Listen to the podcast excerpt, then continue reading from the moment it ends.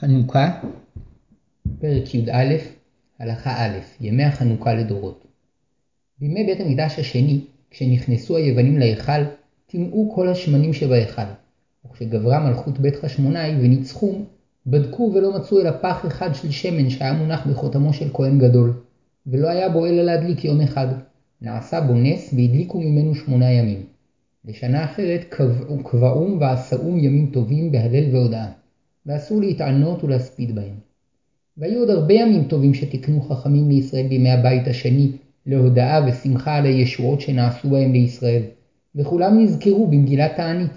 ורבים מאותם הימים הטובים נקבעו להודאה על ניצחונות החשמונאים, כדוגמת יום ניקנור בי"ג באדר, שבו ניצחו החשמונאים חיל יווני גדול והרגו את ניקנור מפקדם. י"ד בסיוון שבו כבשו את קיסרי, כ"ב באלול שבו הרגו החשמונאים את המשומדים שלא חזרו בתשובה.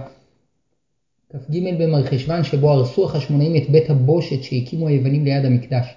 כ"ה במרחשוון שבו כבשו את שומרון והחלו ליישבה. אולם נפסקה ההלכה שאחר שנחרב בית המקדש השני בטלה מגילת תענית, כי אחר החורבן נתבטלו כל הדברים הטובים שנעשו באותם ימים, ואין יותר מקום לשמוח בהם, ואף מותר להתענות ולהספיד בהם, ורק ימי החנוכה נותרו מכל אותם ימים טובים. והראו חכמים שימי החנוכה נשארו לדורות מפני הנס המיוחד של פח השמן והמצווה שתיקנו חכמים להדליק נרות כדי לפרסמו. וכיוון שבחנוכה כבר מקיימים את מצוות הדלקת נרות, גם שאר ענייני החנוכה נשארו על מקומם, ועל כן מודים להשם בתפילה באמירת על הניסים, ומהללים להשם על הישועה שעשה לעמו באמירת הלל, ואין מתענים ואין מספידים בימי החנוכה. כדי להבין יותר את משמעותם של ימי החנוכה ונס פח השמן, שרק הם נותרו לנו מכל הימים הטובים שהיו בימי הבית השני, עלינו להרחיב מעט בביאור מאורעות אותם הימים ומשמעותם. חנוכה, י"א, הלכה ב', מלכות יוון. במשך מאות שנים התפתחה ביוון תרבות בעלת הישגים גדולים במדע, פילוסופיה, ספרות, אומנות, אדריכלות, אסטרטגיה צבאית וסדרי שלטון. עוצמתה הלכה וגברה, בעקבות ניצחונותיו של פיליפוס מלך מוקדוניה על יריביו, הצליח לאחד את המדינות היווניות תחת שלטונו. הוא הזמין את גדול הפילוסופים והמדענים היוונים אריסטו לשמש כמחנך לבנו אלכסנדר. כשעלה אלכסנדר לשלטון, החל במסע כיבושים. תוך כשלוש שנים כבשו היוונים שטחים עצומים, את אסיה הקטנה, ארץ ישראל, מצרים, ואת כל שטחה של האימפריה הפרסית העצומה עד הודו. לאחר מות אלכסנדר מוקדון, החלו מפקדי הצבא היווני להילחם ביניהם על השלטון, עד שלבסוף התחלקו השטחים העצומים שבשליטתם למספר מלכויות יווניות. בעקבות הכיבוש התפשטה התרבות היוונית בכל הארצות. היא עיכלה אל תוכה את כל התרבויות האחרות, ויצרה תרבות הלניסטית אחת. שיטת המשטר, השפה, התרבות, תחרויות הספורט שבכל הארצות היו הלניסטים. העשירים והנכבדים שבכל העמים התבוללו ביוונים וחיכו את אורחותיהם. גם יהודה נשלטה על ידי היוונים, וגם בה ההתייוונות הלכה והתפשטה. אמנם היהודים היו שונים משאר העמים, ולכן תהליך ההתייוונות ביהודה היה איטי יחסית, אבל במשך 160 שנים של שלטון יווני הלכה השפעתם וגברה בעיקר על העשירים, עד שהגיע שלב שבו הכהנים הגדולים, יסון ומנלאוס, היו בעצמם ראשי המתייוונים, ופעלו למען השפעת היוונות על יהודה. הם הקימו ליד בית המקדש אצטדיון לתחרויות היאבקות, והעדיפו לחזות בתחרויות מלקיים את עבודת הקורבנות בבית המקדש. חנוכה, י"א, הלכה ג', הגזרות והמרד. בשנת ג' אלפים תקצ"א, למניין שאנו מונים לבריאת העולם, 169 לפני הספירה, כ-160 שנה לאחר כיבוש הארץ על ידי היוונים, החל אנטיוכוס הרביעי, אפיפנס, להכביד את עולו על ישראל. היוונים בהנהגתו בזזו את כלי המקדש, פרצו את חומות ירושלים, הרגו אלפי יהודים ומכרו רבים לעבדים. בשנת ג' אלפים תקצ"ג, 167 לפני הספירה, גזר אנטיוכוס על היהודים לעזוב את התורה ומצוותיה ולעבוד עבודה זרה, והטיל לו עונש מוות על מי שיקיים את המצוות. הוא ביטל את עבודת הקורבנות בבית המקדש, והפך אותו למקום עבודה זרה. ספרי תורה נקרעו ונשרפו. חייליו עברו מכפר לכפר, והכריחו את היהודים להקים מזבח לעבודה זרה ולאכול חזיר. קיום ברית המילה נאסר. נשים שחירפו ונפשן למול את בניהן הוצאו להורג. בעקבות גזרות השמד, רבים מהחסידים ברחו למדבריות ולמערות ולארצות אחרות, ורבים נהרגו על קידוש השם. הלחץ החריף כנגד היהדות עורר את הזיק הנשמתי, וכשהגיעו היוונים לכפר מודיעין, וביקשו להכריח את מתתיהו בן יוחנן כהן גדול לעבוד עבודה זרה, קם מתתיהו והרג את היווני והמתייוון שאיתו. החידוש במעשהו היה שבמקום להיהרג על קידוש השם כשאר החסידים, בחר להרוג את הצורר, ויחד עם בניו הרים את נס המרד ביוונים ובהתייוונות. המלחמה הייתה קשה. יהודה המכבי שהיה נועז בבניו, הנהיג את הלוחמים. בגבורה וכישרון גברו החשמונאים על חילות היוונים. לאחר כשנתיים הצליחו לכבוש את ירושלים, וביום כ"ה בכסלו ג' אלפים תקצ"ו, 165-164 לפני הספירה, החלו לתאר את המקדש ולהחזיר את עבודת הקורבנות לקדמותה. אז התרחש נס פח השמן. לאחר מכן חזרו היוונים לארץ בכוחות גדולים וכבשו את ירושלים והשליטו את הכהנים המתייוונים על המקדש. אך כדי שלא להחריף את המתח עם היהודים, ביטלו את גזרות השמד והתירו ליהודים לקיים את התורה ומצוותיה. אולם המרד כבר לא נפסק. החשמונאים המשיכו להילחם ביוונים ובהתייוונות. המלחמה ידעה עליות ומורדות. האחים החשמונאים שילבו גבורה, דיפלומטיה ותחבולות, עד שלאחר עשרות שנים הגענו לעצמאות מדינית. אמנם בחסות מסוימת של הממלכות הגדולות, בתחילה היוונית, היווניות, ואחר כך רומא, אולם בכל זאת השלטון בארץ התנהל על ידי היהודים ולמען היהודים. לכאורה נדמה כאילו היו היוונים מתאזרים בסבלנות, גם יהודה הייתה מתייוונת לבסוף כמו שאר העמים, אולם יד השם המסתתרת במהלכי הדורות יצרה את העימות, כאין הקשיית ליבו של פרעה בשעתו. כך הקשה השם את ליבו של אנטיוכוס, ומתוך כך נתגלתה האמונה, מסירות הנפש והגבורה היהודית. חנוכה, י"א, הלכה ד', משברים בבית חשמונאי. לאחר שהמלחמה כנגד היוונים נסתיימה בניצחון צבאי מדיני, חזרה והתעוררה מלחמת התרבות. עדיין היינו צריכים לעמוד על נפשנו אל מול האוקיינוס ההליניסטי האדיר ששטף את כל התרבויות שבסביבה. התרבות היוונית הייתה בעלת עוצמה רבה. שיטת המחקר המדעי הייתה משוכללת, האסטרטגיה הצבאית מצוינת, סדרי המשטר יעילים, אומנות הפיסול והאדריכלות הרשימו את כל רואיהן, ההצגות היו מרתקות, ותחרויות הספורט הסעירו את הלבבות. לכן הצליחה התרבות היוונית להתפשט בעוצמה רבה כל כך בכל העולם המוכר. גם אחר מאות שנים, כאשר רומא הפכה לכוח החזק בעולם, מבחינה תרבותית, התרבות היוונית עדיין שלטה בכיפה. למרות שהמרד השיג לאחור את תהליך ההתייוונות, הוא לא נפסק, ולאחר כמה עשרות שנים חזרה ההתייוונות להכות שורשים עמוקים בקרב העשירים ובקרב היהודים שבאו במגע קרוב עם אומות העולם. המתייוונים שבתקופת מלכות בית חשמונאי נקראו צדוקים. הם לא הטיפו להתבוללות גמורה, אלא החזיקו בדעה שאפשר לשלב בתוך מסגרת לאומית יהודית את הנאמנות לתורה שבכתב עם התרבות היוונית. אחת הטרגדיות ההיסטוריות שנכדיו וניניו של מתתיהו שמסר את נפשו על, מלחמה בהתייוונות נמשכו בעצמם אחר המתייוונים ופגעו בחכמי ישראל שומרי המסורת. נינו של מתתיהו היה ינאי המלך, שגם שימש בכהונה גדולה. הוא היה רשע, ושיער בנפשו כי מותו ישמח את חכמי ישראל ותומכיהם. כדי להפר את שמחתם, ציווה כי מיד לאחר מותו יוציאו להורג רבים מחכמי ישראל. אולם לאחר שמת, יורשיו, ובראשם אשתו שלום ציון, הפרו את צוואתו, ונקבע יום מותו ליום שמחה והודאה על סילוקו של רשע ועל הצלתם של חכמי ישראל. לבסוף, עבדי החשמונאים ובראשם הורדוס גברו על בית משפחת החשמונאים, הכריתו את זרעם ומלכו במקומם.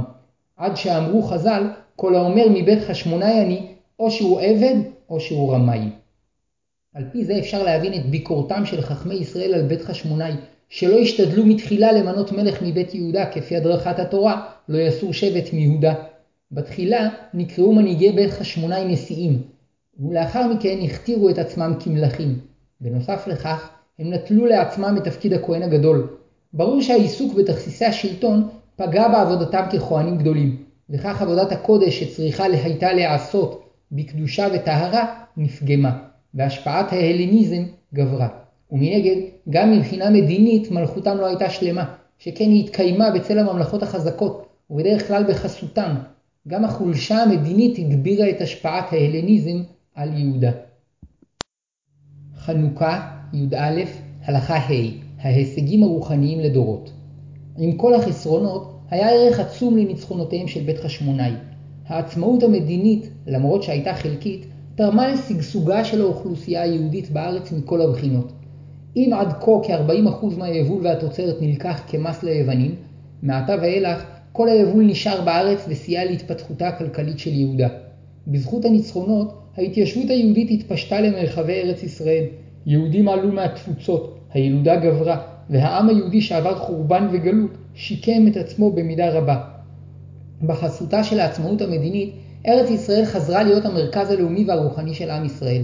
בתי המדרש פרחו והתרחבו, צוואתם של אנשי כנסת הגדולה, העמידו תלמידים הרבה ועשו סייג לתורה, נתקיימה במלואה. באותם הימים הונח היסוד הרוחני של תורה שבעל פה, שמכוחו שמר עם ישראל על אמונתו ותורתו במשך אלפיים שנות גלות קשה. לכן נס פח השמן הוא המבטא יותר מכל את ימי החנוכה. אמנם בית המקדש השני נחרב, וכל הישגיהם המדיניים של בית חשמונאי בטלו, אבל לימוד התורה שבעל פה, שהתפתח והתעצם באותם הימים, נשאר לנצח. מתוך נס פח השמן נתגלתה סגולתה הנצחית של התורה, שהיא מסוגלת להאיר את החושך מעבר לחוקי הטבע, ובזכותה עמדנו במחשקי הגלות הארוכה. נס פח השמן גילה גם את סגולתו של עם ישראל, שאינו כשאר העמים. אותו אי אפשר להכניע, את אמונתו לא ניתן לבטל. זכו מתתיהו ובניו שבזכות מסירות נפשם נתגל, נתגלה היסוד העמוק של התורה וסגולת ישראל. אבל בית מלכות חשמונאי על סיבוכיו ובעיותיו היה מלכות לשעה, שאותה איננו מציינים באופן חגיגי במיוחד. לפיכך מובנים דברי חז"ל שביארו כי בזכות נס פח השמן והמצווה שתיקנו חכמים להדליק נרות, נותרו ימי החנוכה לדורות. על ידי נס פח השמן התברר שפירות הניצחון הצבאי על היוונים אינם לשעה בלבד, אלא לדורות. לפיכך קבעו חכמים להמשיך לקיים את ימי החנוכה, למרות ששאר הימים הטובים שנזכרו במגילת תענית בטלו לאחר חורבן בית המקדש. ועל כן, יחד עם המצווה להדליק נרות בשמונת ימי החנוכה, אנו מודים ומהללים להשם באמירת על הניסים, והלל על ההצלה, הניצחון והישועה. במשך השנים התברר כי הנס עוד גדול בהרבה.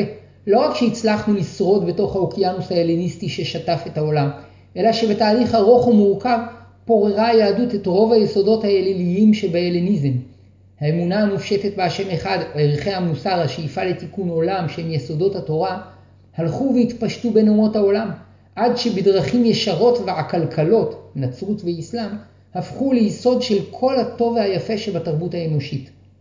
וכמה שערכה גלותנו, אורם של ישראל והתורה ארוך יותר ומאיר יותר, והוא הולך ומאיר עד אשר נזכה להביא שמן חדש וטהור מזיתי ארץ ישראל, שממנו נדליק את מנורת בית מקדשנו, ותמלא הארץ דעה את השם, במהרה בימינו אמן. חנוכה, י"א, הלכה ו', האור שמאיר את החושך, תורה שבעל פה. לא מקרה הוא שחג החנוכה חל באותה תקופה שבה החושך של הלילה מגיע לשיאו. בתקופה הזו מגיעים הלילות הארוכים בשנה, והקור החורפי מתפשט על הארץ. ולא רק זה, אלא שגם הירח אינו מאיר, הואיל וחנוכה חל בימים הסמוכים לראש החודש, שבהם הירח מתמעט והולך. ובאותה שעה שהשמש הולכת ושוקעת, והחושך מתפשט על הארץ, והלילה הארוך מטיל את צילו המאיים והקר, יוצאים יהודים ונרות בידם, ומדליקים את נרות החנוכה, ומסמלים בזה את האמונה היהודית האדירה שפורצת את כל המחשקים. גם בתקופות החשוכות ביותר, עת אשר אימפריות ענקיות שלטו באכזריות בעולם, גם אז לא התייאשנו מאור התורה והאמונה, והמשכנו ללמוד וללמד. ומעט מן האור שלנו הולך ודוחה הרבה מהחושך שלהם. ימי החנוכה הם ימי השמחה של תורה שבעל פה. ראשית מפני שהם נתקנו על ידי חכמים, וגם מצוות הדלקת הנרות היא מהמצוות הראשונות שתיקנו חכמים. אולם מעבר לכך, יש בהם ביטוי כללי לעניינה של התורה שבעל פה. בימי הבית הראשון הייתה הנבואה נפוצה בישראל, וממילא עסקו בעיקר בתורה שבכתב. אך לאחר חורבן הבית הראשון והסתלקות הנבואה, הגיעה שעתה של תורה שבעל פה. תורה שבעל פה מגלה את מעלתם של ישראל שהם שותפים בגילוי אורה של תורה.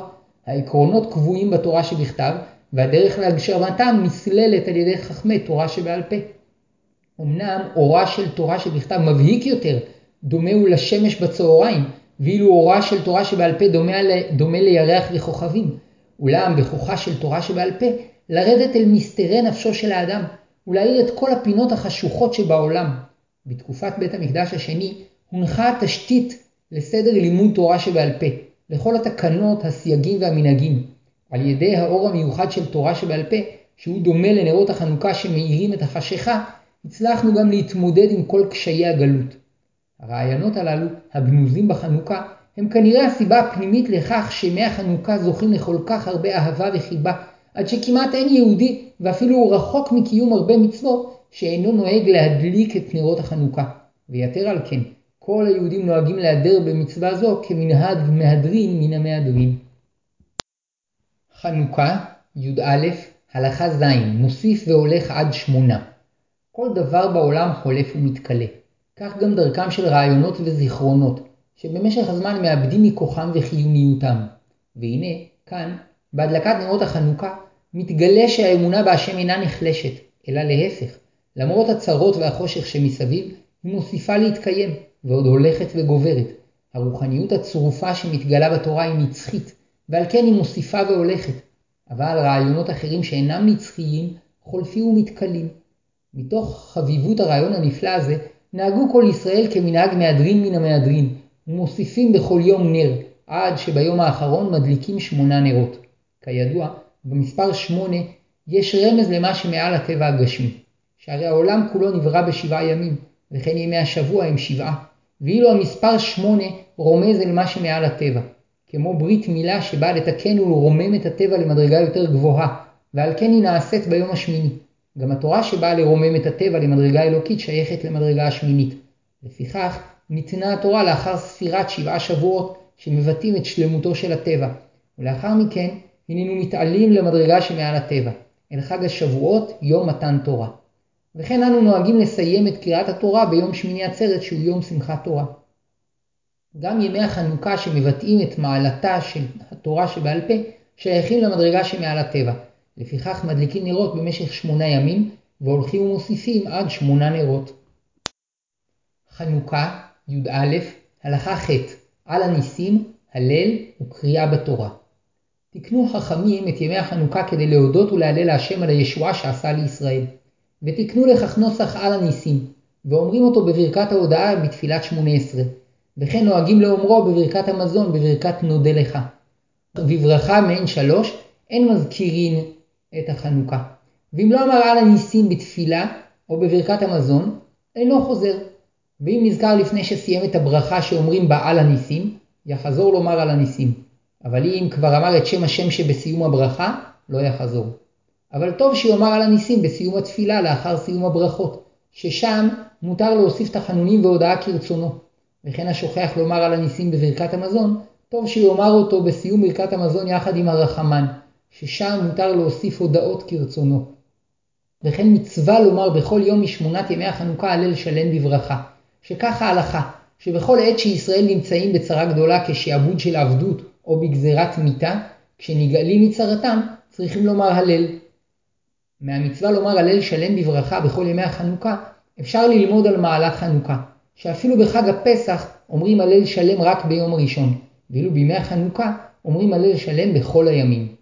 נשים פטורות מאמירת הלל, מפני שזו מצווה שתלויה בזמן. ואישה שרוצה להתנדב ולומר הלל, תקיים בזה מצווה. ולמנהג אשכנז וחלק מיוצאות ספרד אף תברך, ולדעת רבים מפוסקי ספרד לא תברך. תקנו לקרוא בתורה בחנוכה בקורבנות הנשיאים שהביאו בימי חנוכת המשכן. בכל יום קוראים נשיא אחד, וביום השמיני מתחילים לקרוא בנשיא השמיני, ומסיימים אחר פרשת הנרות שבתחילת פרשת בעלותך. חנוכה, י"א, הלכה ט' איסור תענית והספד והליכה לבית קברות. ימי החנוכה הם ימי שמחה, הלל והודאה. לפיכך אסור להתענות ולהספיד בהם. ואפילו ביום היורצייט על אב או אם, שרבים נוהגים להתענות בו, אם הוא הוחל בחנוכה אין מתענים. וכן חתן וכלה, שלפי מנהג האשכנזים וחלק מהספרדים מתענים ביום החתונה, בחנוכה אין מתענים. וכן אסור להספיד בהם, בין הספד שבש... שבשעת הלוויה, ובין הספד שאומרים באזכרה במלאת שבעה או שלושים. ורק אם המת תלמיד חכם, מותר להספידו בפניו בעת ההלוויה. דיני אבלות נוהגים בחנוכה כבכל יום. רבים נוהגים שלא ללכת לבית הקברות בימי החנוכה, הן ביום היורצייט והן בסיום השבעה והשלושים, מפני שהביקור בבית הקברות עלול להביא לבכי ומספד האסורים בחנוכה, אלא מקדימים ללכת לשם לפני החנוכה, או דוחים את ההליכה לשם לאחר החנוכה. ויש שנוהגים ללכת לבית הקברות בימים הללו גם כשהם חלים בחנוכה, ומכל העדות יש שנוהגים כך, וכן נוהגים עולי מרוקו. ולכל המנהגים מותר לפקוד קברי צדיקים בחנוכה. מנהג ספרדים לומר צידוק הדין בחנוכה, ומנהג אשכנזים שלא לומר, ולכל המנהגים אין אומרים בחנוכה תחנון ולמנצח, ונוהגים שהאבלים אינם יורדים לפני התיבה בחנוכה. חנוכה, י"א, הלכה י' סעודות בחנוכה. ימי החנוכה נקבעו כימי הלל והודאה, אבל שלא כמו בפורים, שמצוות היום לקבוע סעודה ומשתה, בחנוכה אין מצווה מחייבת לקבוע סעודה. והטעם לכך, מפני שבזמן הפורים נגזרה גזירת השמדה כנגד קיומו של הגוף, ועל כן המצווה לשמוח גם בגוף על ידי אכילה ושתייה. אך לעומת זאת, בחנוכה הניצחון היה רוחני, שהרי גזירת היוונים הייתה כנגד קיום התורה בלבד, ומי שהיה מקבל על עצמו לנהוג כיווני, היה מציל את עצמו. לכך עיקר עניינם של ימי החנוכה הוא רוחני, להודות ולהלל להשם שעזר לנו לשמור את התורה ומצוותיה. ואף שאין חובה לקבוע סעודות בחנוכה, מכל מקום לדעת הרבה פוסקים יש מצווה לקיים בחנוכה סעודות כדי לשמוח בישועה שעשה השם לישראל בימים ההם ובזמן הזה. ויש אומרים שעל נס ההצלה הרוחנית קבעו חכמים לומר הלל והודאה, ולזכר חנוכת בית המקדש ראוי לקיים סעודות. למעשה, נוהגים להרבות בסעודות בחנוכה, ומרבים לומר בהם דברי תורה, שירות ותשבחות, ועל ידי כך, לכל הדעות הסעודות הן סעודות מצווה. בנוסף לכך, על ידי דברי התורה יקבלו הסעודות את אופיו המיוחד של חנוכה, שעיקרו שמחה רוחנית, ומתוך כך תימשך השמחה לסעודה. נהגו לאכול בחנוכה מאכלי חלב וגבינה, לזכר הנס שנעשה בהם, שהאכילה יהודית בת יוחנן כהן גדול את האויב במאכלי חלב, ולאחר שנרדם הרגתו, ונעשתה ישועה לישראל. ואף שמעשה זה היה לפני ימי החנוכה, מכל מקום, מכוח זיכרון מעשה גבורתה של יהודית, התעצמו אחר כך החשמונאים והעזו למרוד ביוונים, ועל כן מעשה גבורתה שייך לנס החנוכה. ועוד נהגו לאכול בחנוכה מאכלים מטוגנים בשמן כסופגניות ולביבות. חנוכה י"א, הלכה י"א, איסור עשיית מלאכה לנשים. נהגו הנשים מנהג מיוחד, להימנע מעשיית מלאכה בשעה שנרות החנוכה דולקים. ויש נשים שנהגו להימנע מעשיית מלאכה במשך כל ימי החנוכה, ובמיוחד ביום הראשון והשמיני, אולם למעשה המנהג להימנע ממלאכה בשעה שהנרות דולקים, ואף זאת רק בחצי השעה הראשונה שבה יוצאים ידי חובת המצווה. שני טעמים נאמרו למנהג. הראשון, כדי שלא יבואו בטעות להשתמש באור נרות חנוכה. וכיוון שהנשים עלולות לטעות בזה יותר, רק הן נמנעות ממלאכה בשעה שהנרות דולקים. והשני, מפני קדושת ימי החנוכה, שאומרים בהם הלל, והם דומים לחול המועד וראש חודש, ובשעה שהנרות דולקים, מתגלה קדושת היום, ונהגו בזה רק הנשים, מפני שיש להן זכות מיוחדת בחנוכה, שמתוך גבורתה של יהודית ונשים אחרות התחיל הנס, ונהגו הנשים להימנע ממלאכות שאסורות בחול המועד, ככיבוס, תפירה וכיוצא בזה, אבל לבשל ולטגן מותר. כשנתבונן נמצא כי פעמים רבות יש שני טעמים למנהגי הנשים. הראשון, מפני שדעתן קלה והן עלולות לטעות להשתמש לאור הנר, והשני מפני שיש להן מעלה מיוחדת, ועל כן קדושת היום מתגלה אצלן יותר.